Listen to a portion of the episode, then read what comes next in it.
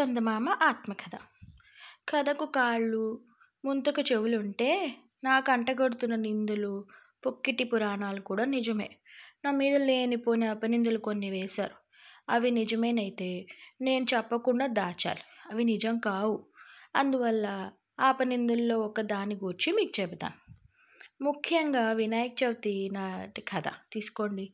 ఆనాడు వినాయకుడిని పూజించకుండా నా ముఖం చూస్తే నిందలు వస్తాయట. వినాయకుని పూజిస్తే పూజించవలసిందే. దానికి ఎవరు కాదంటారు?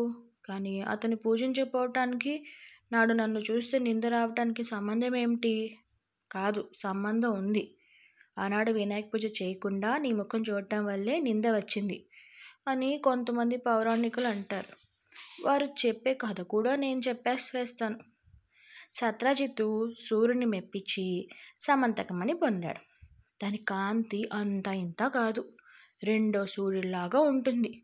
అంతేకాదు రోజుకు ఎనిమిది బావురుల బంగారం ఇస్తుంది. కృష్ణుడు తనకి ఆ మణి ఇమ్మని సత్రజిత్తుని అడిగాడు. అతడు వల్ల కాదంటే వల్ల కాదన్నాడు. కృష్ణుడు అడిగిన కొన్ని నాళ్ళకు సత్రజిత్తు తమ్ముడైన ప్రసేనుడు సమంతకం అన్నీ మళ్ళీ వేసుకుని వేటకు వెళ్ళాడు. అడవిలో ఒక సింహం అకస్మాత్తుగా వచ్చి అతన్ని చంపి ఆ మణిని నోట కరుచుకుని వెళ్ళిపోతూ ఉంది. ఇంతలో జాంబవంతుడు ఆ మణిని చూసి ఆశపడ్డాడు.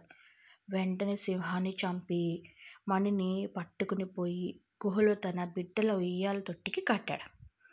ఈ సంగతి తెలియని సత్రాజిత్తు అనుమా సత్రాజిత్తుకు అనుమానం కలిగింది. కృష్ణుడు మణి ఇమ్మని అడిగాడు. అడిగిన ఇన్ని రోజులు కాలేదు. తమ్ముడు కనిపించడం లేదు. మణి కనిపించడం లేదు. ఇది తప్పక కృష్ణుడి పనే కావాలి అని అనుకున్నాడు. అనుకున్నవాడు ఊరుకో వచ్చిన నలుగురు ఐదుగురు దగ్గర కాస్త అనుమానం వెళ్ళబెట్టాడు. ఈ వార్త మెల్లగా కృష్ణుడికి చేరింది. ఆ అపనింద పోగొట్టుకోవడానికి అతడు మణి కోసం బయలుదేరాడు. అడవిలో ప్రశేషుని శవం కనిపించింది. ఆ పక్కనే సింహం కాలినెత్తులు కనిపించాయి. వాటిని బట్టి పోగా పోగా ఒక గుహ ముందు సింహం చచ్చిపడి ఉంది.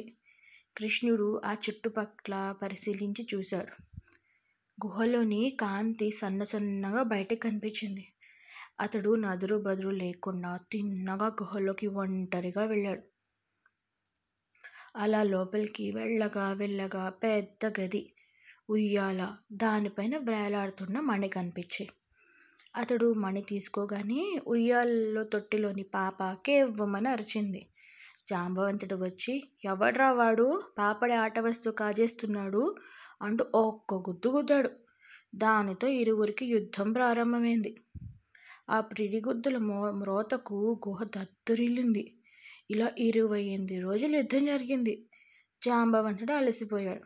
అతనికి రామచంద్రుడు జ్ఞాపకం వచ్చాడు. యుద్ధం మానివేసి ప్రార్థన మొదలుపెట్టాడు. కృష్ణుడు నవ్వుతూ నిలబడ్డాడు. అప్పటికి అతనికి తెలిసి వచ్చింది కృష్ణుడు రామచంద్రుడు అవతారమని. జాంబవంతుడు ఎరుగక చేసిన తన తప్పు మన్నించవలసినదని వేడుకున్నాడు. సమంతకమణిని కూతురైన జాంబవతిని కృష్ణునికి సమర్పించాడు.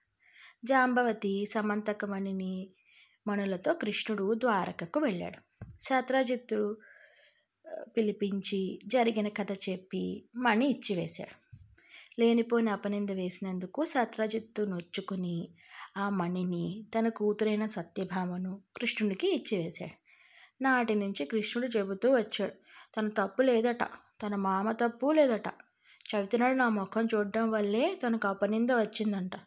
ఇదేం న్యాయమో మీరే చెప్పండి మా అల్లుడు సరిగా ఉండాలి మధ్య బయటి వాళ్ళు అల్లరి పడాలి. అసలు కృష్ణుడు ఎలాంటి వాడో మీకు తెలుసుగా?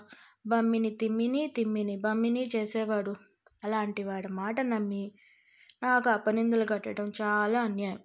అసలు కృష్ణుడు అలా చేయటానికి కూడా చాలా కారణాలు ఉన్నాయి చదువుకుని పెద్దవాళ్ళైన తర్వాత నిజం మీకే తెలుస్తుంది. ఇప్పటికీ కథ కంచికి మన ఇంటికి.